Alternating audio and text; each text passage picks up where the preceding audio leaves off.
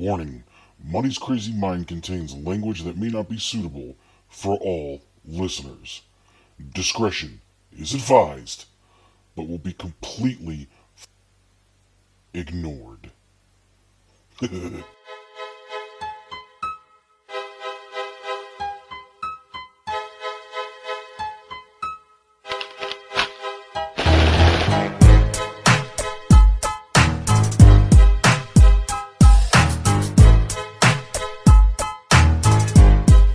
Welcome to the podcast about everything and nothing all at the same time.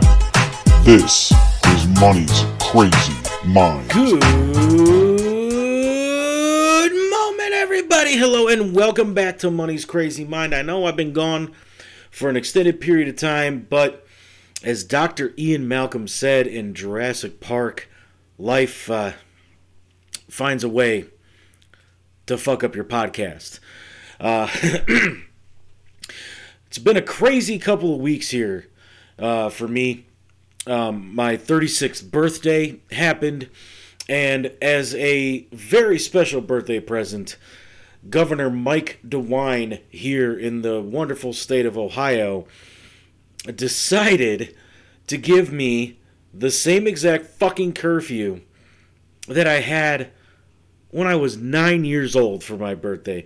That's right. On my birthday, the state of Ohio issued a 10 p.m. curfew for every resident of Ohio. All restaurants that don't offer carryout or delivery had to close at 10 p.m. All bars must close at 10 p.m. You know, gyms, anything anything that used to be 24 hours or anything that's not quote unquote essential had to close their door, have to close their doors because the, the, it's still in effect. They extended it. Um, have to close their doors at 10 p.m. Well, friends, I am one of these so called essential workers. You know, the people that have been able to work throughout this entire pandemic, but have received no extended health care benefits, no hazard pay for having to put ourselves and our families at risk daily to make sure that people can get their essential needs food, you know, basic essentials, toilet paper, soap, shit like that. You know, but we've been putting our health and our bodies on the line since this thing started and it just seems like we get no help from anybody. You know, but that's a topic for another podcast. But because of that, and because where I work does offer carry out, does offer drive through, and does offer delivery, it's business as usual for us, as it's been since this whole fucking thing started back in March for the state of Ohio. I know other states have kind of been going through it a little bit longer, but for us here in Ohio, it all started in March. We had our first confirmed cases. So, because of that, you know, my schedule has obviously changed. Things are going on, especially with me being in management. You know, I, I'm needed there at different times during the day now, you know, and just like everywhere else, we're being affected by this, either by, you know, family members of our crew testing positive or you know whatever and they have to leave or schools in the area having some confirmed cases and those kids having to quarantine. You know whatever. We haven't had actual any actual confirmed cases at our stores but we have had some of the close contact stuff where it's like okay stay home. Um, so thank god for that. You know but because of that you know my hours have changed. My schedule has changed. So i don't get home now until fuck what fucking time is it now? Um it's two o'clock in the goddamn morning and i've only been home like a half hour 45 minutes. And generally i don't feel like fucking recording. I don't i, I don't feel that i have anything that is that necessity to say at the time. I, I do have shit I want to say. I do have episodes I want to get off my chest. I do have stuff that I want to talk about. It's just one o'clock, two o'clock in the morning isn't really an ideal time. And The only reason I'm even recording this today is because over this past week, I've seen a couple of things. So we're gonna kind of do a little bit of, of what I call shoot the shit, you know, and I and I kind of borrow that term from professional wrestling. Shooting in professional wrestling is when a wrestler doesn't have a pre planned storyline. You know they're not they're not out there with you know reading a script like they're in a TV show or a movie. You know it's not something that's been heavily produced. And you know if you, if you're a fan of WWE you know everything there is heavily produced but AEW kind of allows more of the shooting um, back in the day WCW ECW those guys allowed shooting and even WWF to some extent back in the day before they had to change and all that they did a little bit of shooting so that's what shoot the shit is for me. It's just me shooting on whatever I want to say. So here's what I'm going to talk about. It's been a rough month for the Pittsburgh Steelers. And when I say month, I'm talking about from November 13th to December 13th. So if you remember, back near the beginning of the season, the Tennessee Titans had a huge outbreak of COVID at their facilities. So the Steelers had their bye week move from week seven to week four so that they can accommodate the Tennessee Titans and still get that game played, which has been the initiative of the NFL from the beginning. They want to play every game. They want to make sure that all games get played so that there is a clear and precise road to the playoffs. The Steelers did not even necessarily get a total bye week because the game against the Tennessee Titans did not get postponed until two days before the game was to be played. So, Friday, which means they had practiced that whole week. And then all of a sudden on Friday, they're like, hey, game's being moved to week six. Enjoy the rest of the week. So they technically only had like a three day bye week because then they had to go right back to work the next week for the next game. Fast forward to November, the week of Thanksgiving. All of a sudden, same thing happens with the Baltimore Ravens, the team they were supposed to play Thanksgiving night in prime time. And me being a Steelers fan, yes, I live in Ohio, me being a Steelers fan, this is a Thanksgiving tradition for me. It has been a Thanksgiving tradition for me since the Steelers started playing Thanksgiving games. Normally, it's been against the Patriots. But I think with the exit of Tom Brady and Rob Gronkowski, the Patriots have kind of lost their luster this year, and they're not playing all that well. The Patriots have had their, uh, you know, bouts with COVID as well. So first it was just a couple players here and there. Then all of a sudden they're saying anywhere between 10 and 15 confirmed cases. And then the day before the fucking game is supposed to happen, Lamar Jackson comes down with COVID, and they're like, oh, their starting quarterback has COVID. They can't play the fucking game. Well, fuck you. This is now the second time this has happened to the Pittsburgh Steelers. That game gets delayed for 10 fucking days. And the game was supposed to be in Pittsburgh. So, finally, here it is Wednesday, a week, almost a week and a half later and the game is finally played on a Wednesday night. Then their game against the Washington football team was delayed. That was supposed to be a Sunday night game. It got moved to Monday night. The Steelers, up to that Washington game, were undefeated. And not by lack of trying. Uh, let me tell you, there were some really close calls that they've been having this season. And the Steelers have kind of had their bout with COVID too. A couple of their players have come down with it. And, you know, because other players have come into close contact with some of the members of those other teams that came down with it, they then had to quarantine. So I'm not saying that the Steelers aren't 100% at fault here, or 100% innocent. You know, some of that, you know, James Conner, he had it, he was on the COVID list. He just recently came back so then that game got their schedule moved. So then they were on short rest for that game. You we're talking Monday to Wednesday or Wednesday to Monday. That's not a lot of time. So they played essentially 3 games in 12 days. That is something that no other team in the NFL has been tasked with or asked to do since you know the beginning of the season. Let, let's just call it what it is. Then they play the Bills, a tougher team. And they did have a little bit more time to rest this time. They had a full week, Monday to Sunday. You know, but they're still reeling from these 12 3 games in 12 days.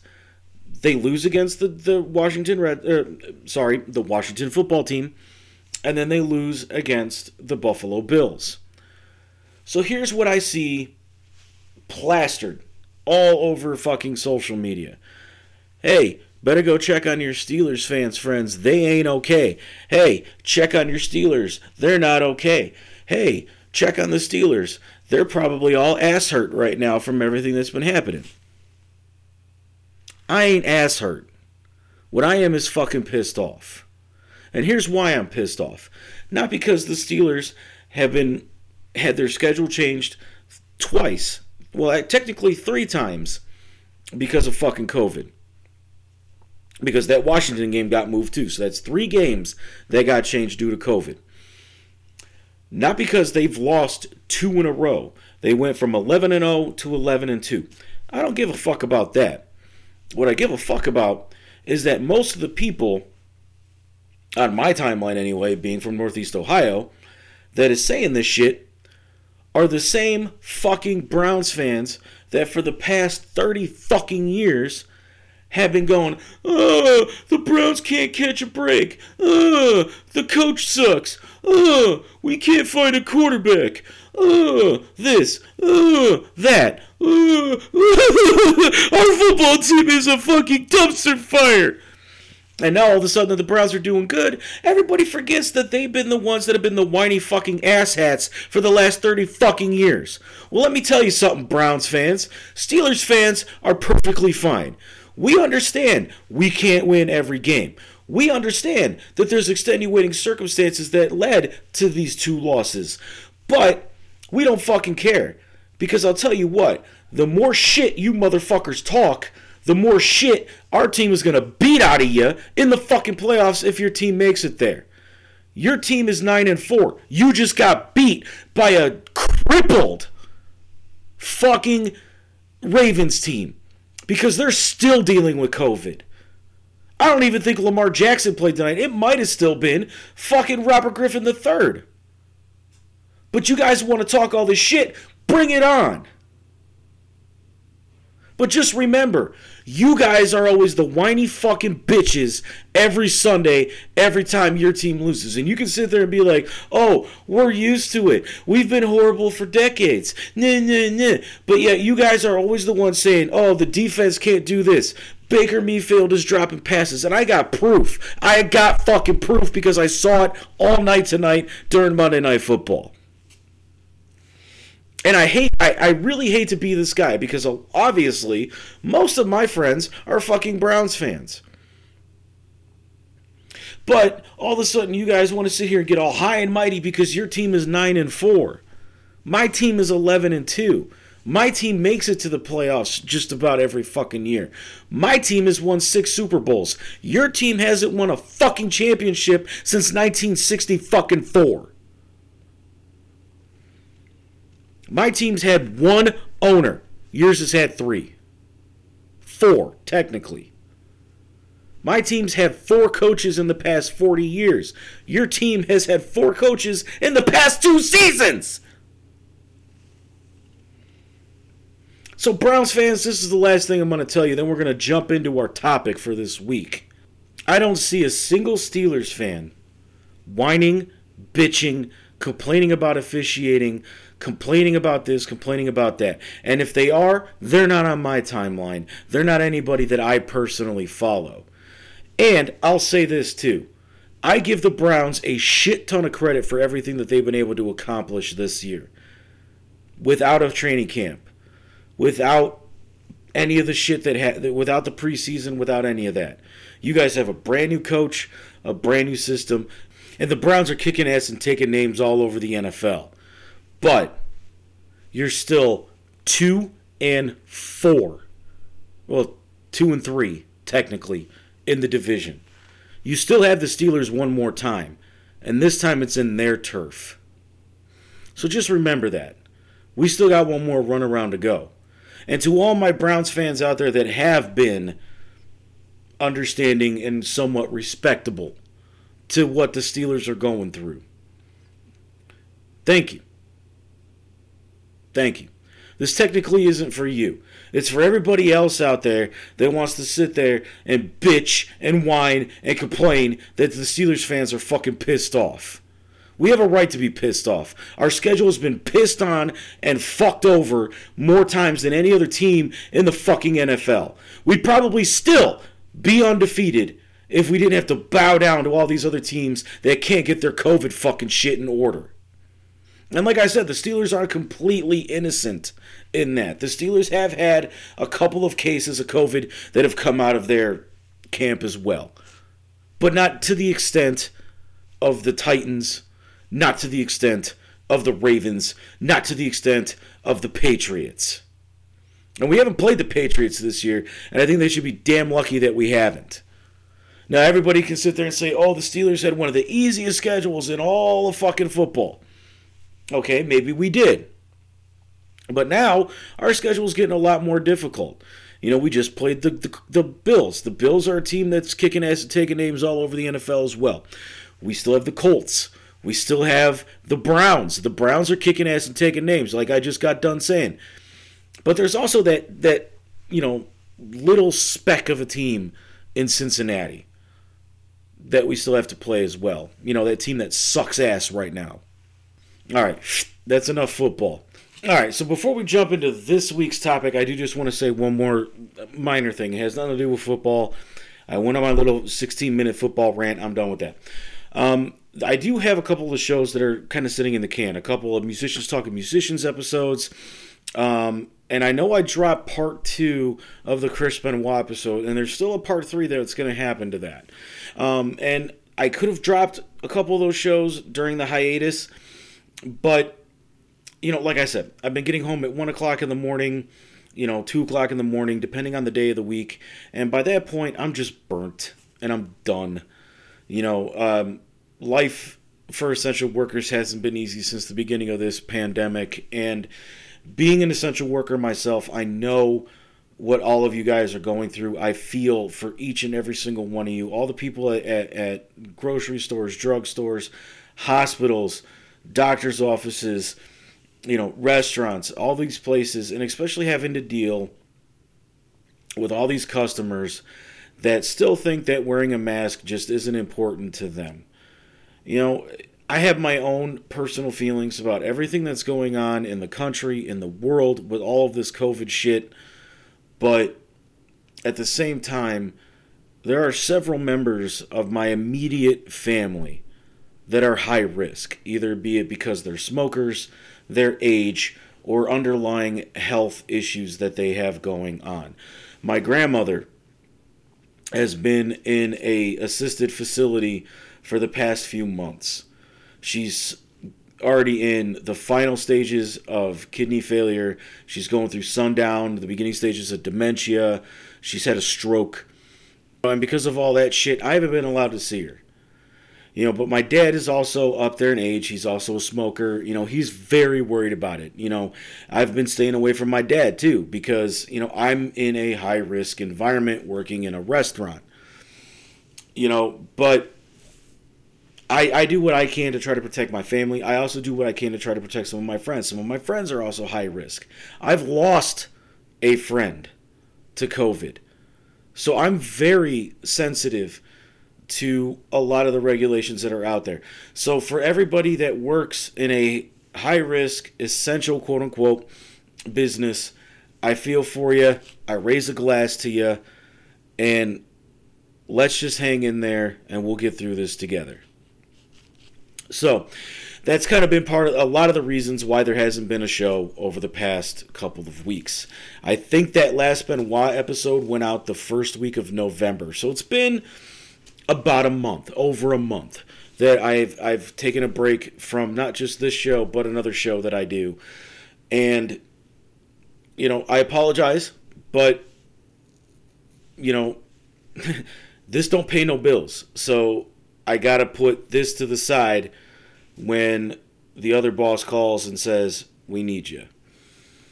But here's what we're going to talk about this week. We're already 20 minutes into this thing and we haven't even discussed the fucking topic yet. So, here's what we're going to talk about this week.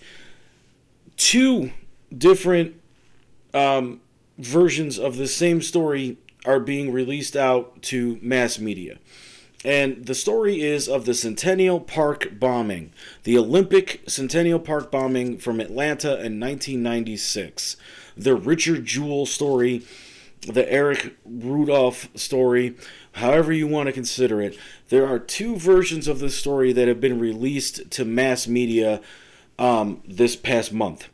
The first one is called uh, Manhunt Deadly Games and is currently being available on Netflix. Currently being available. That that's not even a fucking sentence.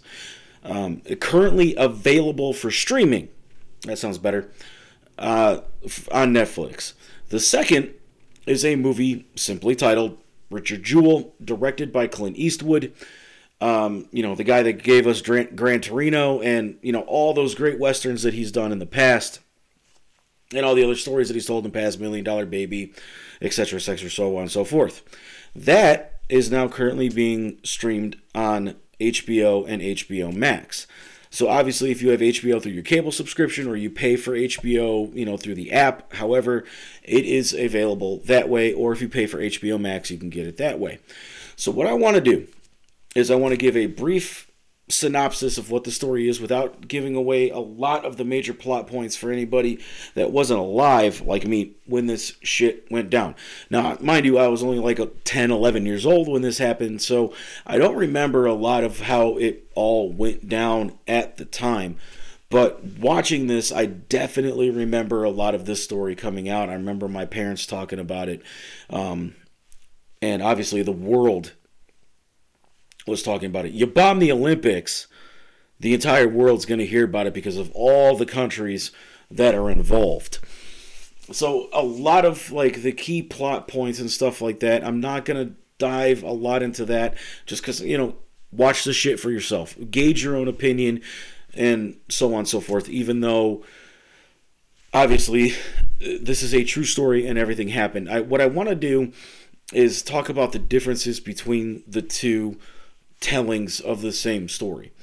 So we'll we'll talk about uh, Deadly Game, Manhunt Deadly Games first, and then we'll get into the movie Richard Jewell. So, what is the Olympic Centennial Park bombing, and who is Richard Jewell? Who is Eric Rudolph? So, the Olympic Centennial Park bombing happened during the 1996 Summer Olympics in Atlanta, Georgia a man by the name of Richard Jewell was working security. And one night during the games, um, there's a concert that was happening outside of Olympic Stadium, or what was the Olympic Stadium for Atlanta. And, you know, obviously there's thousands and thousands of people that are in attendance. Sorry. Oof. A little bit of a lump in my throat there. I apologize about that. Um, thousands and thousands of people in attendance at this concert. And he's patrolling. He finds this group of teenagers, you know, throwing beer bottles at the sound uh, sound tent for the concert. It tells them to disperse. They basically give him the rent a cop routine, and he goes and he grabs local law enforcement. Says there's kids throwing beer bottles at the sound tent. Blah blah blah. Local law enforcement, Atlanta PD steps in, disperses the kids, and then among his next patrol, he notices that there has been this um, Alice pack left underneath a bench near where these kids were just goofing off. He grabs local law enforcement again, says there's this suspicious package. Law enforcement, you know, they kind of just like, dude, it's probably just somebody's, you know, you know, beer that they're trying to sneak in, blah blah blah. Why worry about it? You know, and he's like, no, I think we have to, you know, we have to follow protocol on this. We have to follow protocol on this. We need to check it out. Local law enforcement calls in ATF. ATF looks at the bag, discovers it's a motherfucking pipe bomb. not just one pipe bomb, but three pipe bombs. So the, all of a sudden, Richard Jewell, along with local law enforcement, starts pushing people away from the area. They try clearing a 150 foot radius, you know, from the bomb to try to protect people. You know, and while he's doing that, this thing goes off. It injures 100, a 100 people, kills two. One from direct shrapnel, another one from a heart attack that they suffered afterwards. Essentially, you know, Richard Jewell saved a bunch of people's lives that night. What happens afterwards is a media crucifixion. And that is the only way I can really think of wording this. A media crucifixion, unlike anything that I have heard of since the West Memphis 3 case in 1993. So just three years prior to this. If you think about it, and obviously, I was way too young to remember the West Memphis Three, but I have studied that case inside and out for the better part of 15 years. Um, I did a report on it for my senior year in high school, uh, for my sociology class, and also my government class. And, you know, um, it's just been, it kind of became a lightweight obsession for me for a little bit. Um, so the way that Richard Jewell kind of got railroaded after this reminds me a lot of what happened to Damien Echols, Jessie Misskelley, and Jason Baldwin in the West Memphis 3 case.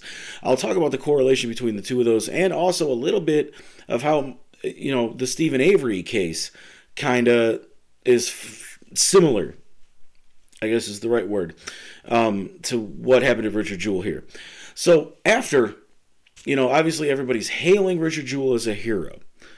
Then a reporter, I'm, I'm leaving names out of this because, like I said, you know, I kind of want you guys to see. I'm just kind of giving some basic facts. A reporter for the Atlanta Journal Constitution or something like that runs a story stating that the FBI is now looking into Hero Richard Jewell as the prime suspect for the bombing, having kind of a hero complex. Um, you know, he was in law enforcement, he kind of failed at it and he's trying to find a way back into law enforcement. So that's why he got the security gig for the Olympics. Fast forward. While the FBI is has Richard Jewell under complete surveillance after being massacred by this reporter in the newspaper. CNN picked up the story. Jay Leno picked up the story. Almost every major news outlet and media outlet all of a sudden goes right for Richard Jewell and says, This is your number one prime suspect. This is public enemy number one. Here's where it gets interesting Richard Jewell was never charged in this case. The FBI never brought federal charges against him for terrorism. But yet, in the court of common opinion, in the court of media, I guess is what we could call it, Richard Jewell is a convicted terrorist for dropping that bomb at the Olympic Games. Meanwhile, in Atlanta and Birmingham, Alabama, three more bombs go off. Actually, four more bombs go off. Two in Atlanta, three in Atlanta, one in Birmingham. That guy is a guy by the name of Eric Rudolph. Rudolph is fucking John Rambo in real life. Trained in evasion, trained in explosives, trained in all this weird, goofy special forces shit. And leads the FBI and the ATF on a crazy ass Rambo style fucking goose chase through the woods. it's crazy and this dude is targeting law enforcement. And they, they figured this out because in one of the bombings, there were two bombs. One bomb goes off, and that goes, hey, law enforcement, we need to get there.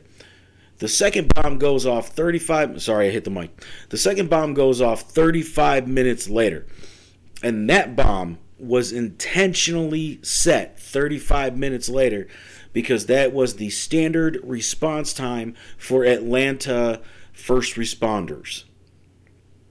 If somebody hadn't parked a car where that second bomb was set to go off, there would not have been a single first responder, cop, EMT, firefighter, ATF that survived.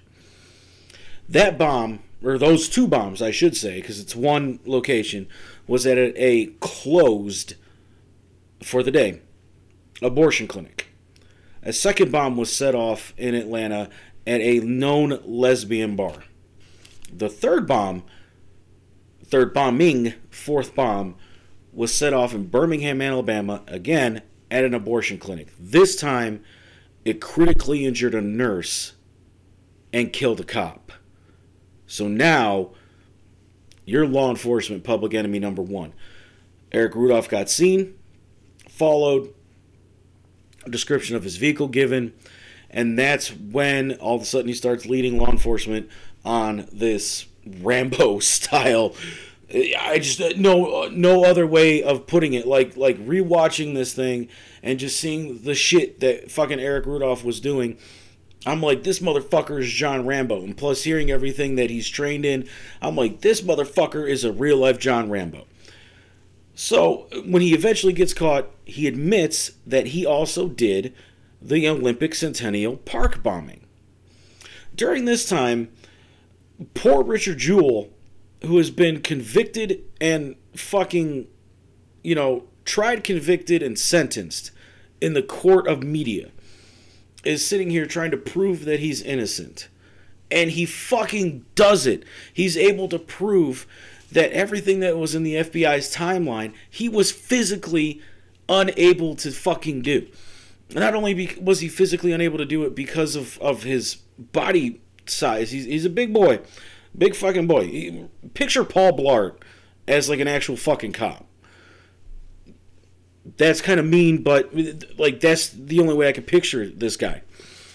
Um, and not only that, but also the fact that he has witnesses saying no at that exact moment he's sitting here showing an atlanta cop a bag underneath a fucking bench.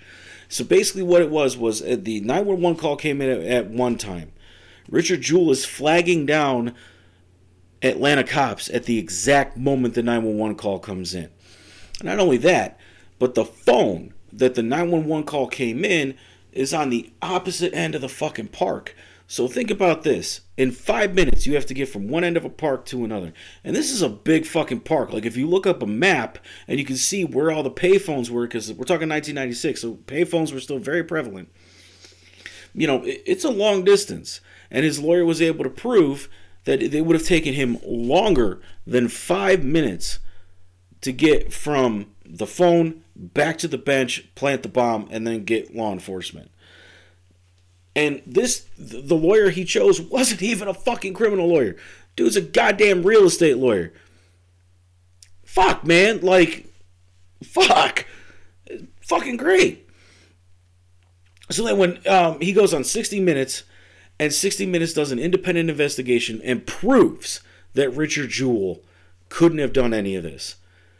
And then all of a sudden, brilliant lawyer says we're suing Jay Leno, we're suing fucking CNN, we're suing the newspaper, we're suing the reporter, we're suing the FBI, we're suing everybody that sat there and said Richard Jewell is the fucking Centennial Park bomber. Codenamed CENTBOMB, kind of like Unabomber was Unabomb. So, back to Rudolph Rudolph admits that he planted the bomb.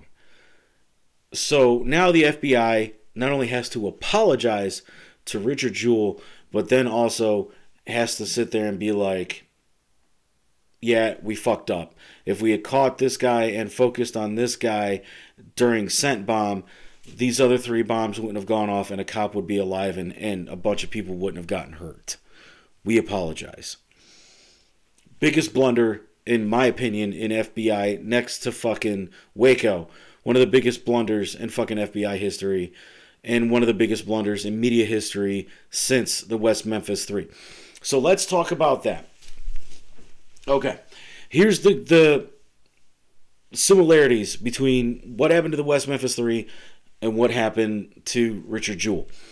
Richard Jewell, you have one reporter who fucks her way to get all of her stories. Sorry, that's the only way I can say it because I've seen it now in two different fucking documentaries. Fucks her way to get her story, finds out Richard Jewell is being looked at by the FBI as being the sole bomber, a lone bomber. Rewind three years. Jessie Misskelley, Damien Echols, Jason Baldwin are being looked at for the brutal, brutal, brutal murder of three eight year old kids in West Memphis, Arkansas. No other suspects were ever looked into, even though there was this bleeding black man in a Bojangles restaurant that a cop fucked up and lost evidence about. The night the kids went missing, I'll just leave it at that. You also have a ledger for a professional wrestling event happening three counties over that has Jessie Misskelley's name on it, stating that he was there wrestling that night. Not only that, you have Damien Echols' sister, Damien Echols' mother, Damien Echols' girlfriend, and Jason Baldwin's mother all saying that Jason and Damien were at Damien's house watching horror movies the night these kids went missing, and they never left until like one o'clock in the morning. Somebody sees Damien, supposedly sees Damien and his girlfriend Dominique uh, walking down a service road that's near where the kids' bodies were found. The media in West Memphis and starting to get nationwide attention here because of the brutal murder of three eight year old kids. Um, all of a sudden is calling uh, Damien, you know, a Satanist that he he worships the devil because his hair's long, he wears heavy metal t-shirts, and he loves the color black. I used to have long hair. I used to own a trench coat, and I love heavy metal music, and I like the color black.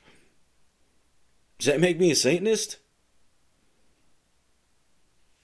I also listen to ICP. Does that make me a gang member? But nonetheless, then you also have Inspector Gary Gitchell go live on a press conference and say that they've arrested Damien, they've arrested Jason, and they've arrested Jessie. And some idiot in the media asks him, on a scale of 1 to 10, how strong is your case against the three? Gitchell says, fucking 11. It, it, I was flabbergasted when I saw this. And I actually looked up the news clip. I'm not talking about what was seen in, in the three Paradise Lost movies or uh, West of Memphis or in Devil's Knot or you know any of these other movies, books, or documentaries or even you know 48 hour mysteries, 60 minutes, any of that shit. I'm talking about. I actually looked up the news footage from KAIT8 in fucking West Memphis and watched Gary Gitchell sit there and say 11. And he didn't just say 11, he was emphatic about it. He's just, you know, reporter. On a scale of 1 to 10, Mr. Gitchell, how strong is your case against these three? 11. 11. 11.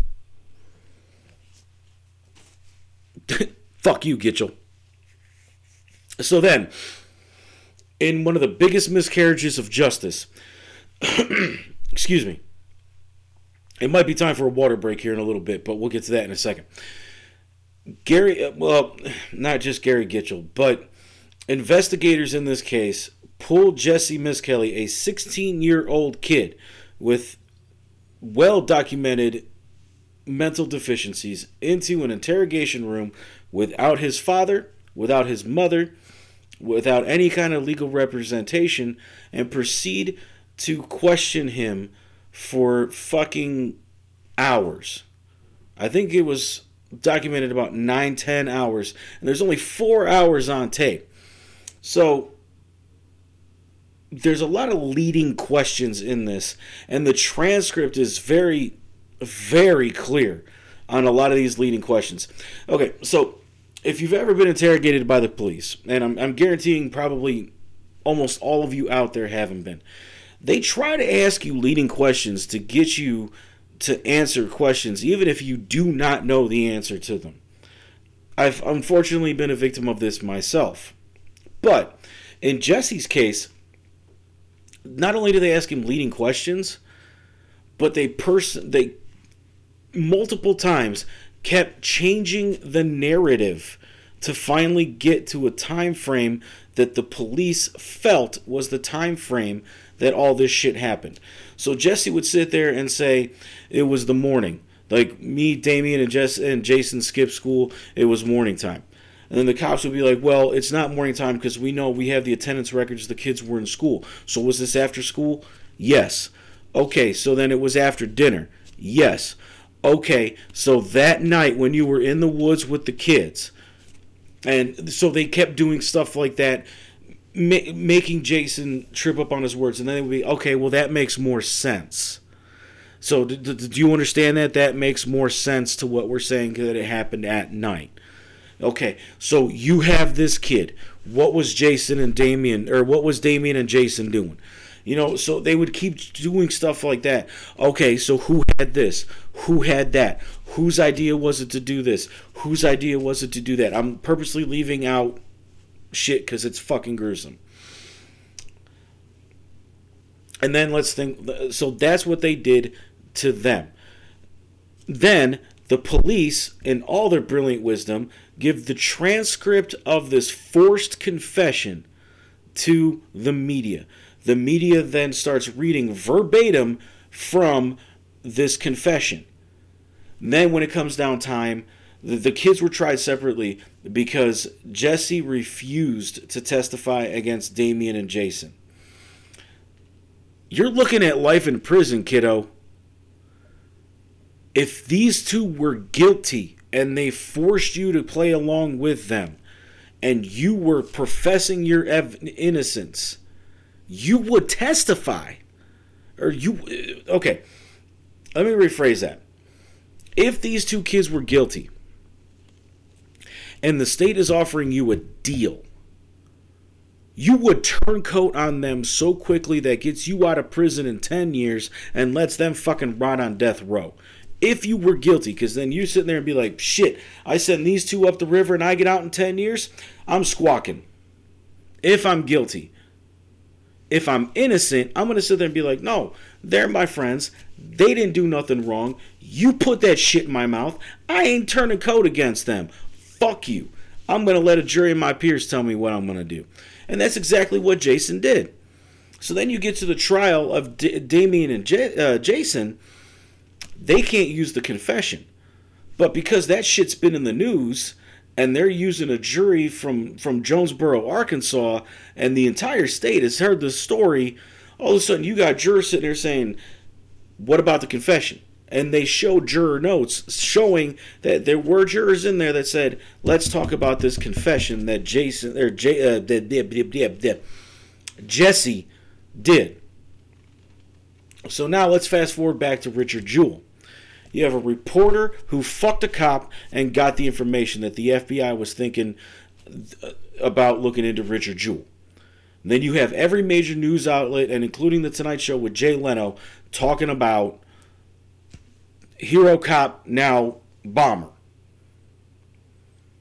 So then the FBI starts looking into it. They they trick him into coming in, and they're so blindsided at the fact that this is who their guy is that they're going to railroad the fuck out of them. And they're going to keep railroading the fuck out of them, even though there's more bombs going off. They're not even looking into the similarities between the bombs. Because they're like, nope, nope, nope, nope, nope. Centennial Park was Richard Jewell. These three bombs, or three bombings, got to be somebody else. Turns out they were wrong. So what happened? Well, one person says one thing, everybody else follows suit with it. The same thing kind of happened in the Steven Avery case. You have special prosecutor Ken Kratz, fucking criminal, as it turned out, reading verbatim a forced confession from Brendan Dassey in a press conference. Well, now everybody in the fucking world knows this confession. It should not have been allowed into Steven Avery's case, just like Jessie Misskelley's was not allowed in Damien and Jason's. So you have all this media fuckery, and this guy is being crucified in the court of common opinion and in the court of media which I do believe are two of the very same thing. Because now you have the news sitting here saying this dude bombed the fucking Olympics. If this guy tries going out in public without an armed guard, he's going to get fucking murdered. Meanwhile, you got more bombs going off. So that's that. That's kind of the story in a nutshell. Richard Jewell successfully sued all these people, got his reputation back, and eventually did get another job in law enforcement. Congratulations, Richard Jewell, you were able to overcome. So now let's talk about these two specials. I kind of did give away a lot of the story, but there's still a lot of stuff in there that, you know, hasn't been put in the media that I kind of purposely left out. So, Let's start with Manhunt Deadly Games. Manhunt Deadly Games starts with, you know, looking at Richard Jewell, shows the, the opening ceremony of the Olympic Games, shows, you know, the great concerts and everything that were happening, and then gets right into it. Boom, bomb going off. Richard Jewell, hero. Richard Jewell, suspect. And then, you know, it does go into the story of Rudolph the other bombings, the conflict between the ATF and the FBI, uh, Richard Jewell, you know, trying to proclaim his innocence, him going on 60 Minutes in the 60 Minute story that turned it all around, and, you know, subsequently the conviction of Rudolph as this sent bomb is what the case was closed as. Very well done. The cast in this is great. The, my only complaint was was that I didn't hear about this because you know there was another show called Manhunt Unabomber that was on the Discovery Channel. Discovery Channel did not advertise this, and like at the beginning of every episode, it says a Spectrum original. So I'm wondering if Spectrum Cable bought the rights to the show Manhunt and put it out only to their subscribers, which in my part of northeastern Ohio, Spectrum is not available. Okay, I'm going to stop right here for a second. It's definitely time for a water break. My mouth is getting dry as fuck.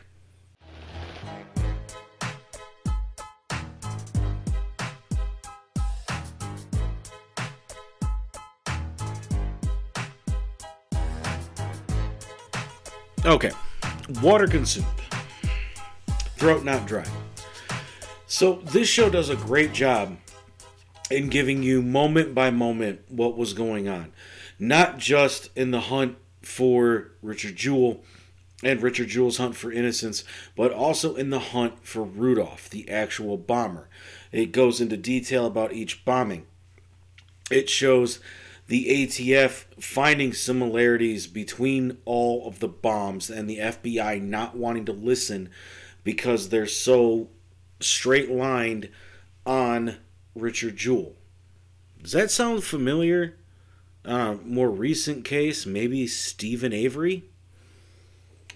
Or maybe even fucking Waco, even though they were right about Waco. They just handled Waco way wrong. Um, and it's very similar to the Unabomber series. It's 10 episodes. Um, each episode is shows every character involved: the FBI agents, the ATF agents, Richard Jewell, his family, his lawyer, um, Eric Rudolph, and then everybody else that Eric Rudolph kind of comes into contact with during his little John Rambo session. Very well done. I give it maybe a B B plus. Um, I thought maybe they could have done a little bit of a better job of showing some of uh, Richard Jewell's fight for innocence. They they do talk about how he was able to prove that the timeline was wrong, and um, a few other minor things. But there were a lot of other things that his lawyer did that they didn't talk about. And those are also some things that I haven't really been able to find that much information on. So, all in all, I give Manhunt a B. I think they did a very good job at looking at every facet of the case, showing you the lives of not just Richard Jewell, but also showing you the life of Rudolph, the actual bomber, um, kind of talking about the conflict between the ATF and the FBI, and even the conflict between the FBI and the FBI. So, very well done by Spectrum, and if Discovery did have anything to do with this, very well done by Discovery Studios. Kind of wish that it had been on the Discovery Channel like the Unabomber one was, because I would have liked to have seen it as it aired and not just having to wait for it to appear on Netflix. So that's where you can find Manhunt Deadly Game is on Netflix. It's streaming now. Now let's talk about the Clint Eastwood movie Richard Jewell. This I give a solid, solid D. And here's why. It shows the Centennial Park bombing, but they leave out a lot of other information. They leave out, um, and they also changed a lot of things. I feel like the the manhunt, you know, they they're trying to make it as true as possible, and they were very very real with the Unabomber episode or uh, series. Um, and I think that this Richard Jewell movie it, it, skimmed over a lot of things. For in a two and a half hour movie, this movie had nothing in it. It was very boring, and it skipped over a lot, a lot, a lot of information. So I think what if I were you, what I would do is I would watch Manhunt, and then I would go and watch Richard Jewell, which is what I did. I wanted to see what was different between the two. So, the Richard Jewell movie speaks only of Richard Jewell. It doesn't talk about any of the FBI investigation into Rudolph. It doesn't even go into um, his interview on 60 Minutes. It doesn't talk about the FBI's apology, all of the redactions, Jay Leno having to apologize. None of it. It doesn't go into any of that. It's like, it basically just says, I was wrongfully accused by the FBI. I got an attorney. The attorney helped me. Now I'm a cop.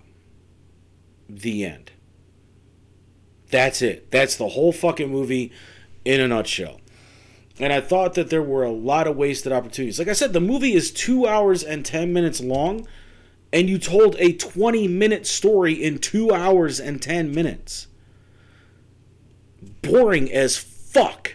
And if I was Clint Eastwood, I would have been like, um, wasn't there another guy that actually ended up doing this? Maybe we should talk about him and be like, hey, sorry, um, we know you didn't bomb the place, but you know, here's a little bit about the guy that did. And they didn't even talk about the other bombings that were happening during this. You know, where it did get a couple of things that that my, Manhunt might have missed on was talking about the potential accomplices that the FBI might have thought that he had. But at the same token, it's like, okay, great. Like, you bring up this little tiny minuscule detail, but yet there were three other fucking bombings that happened while the FBI is looking at the wrong dude.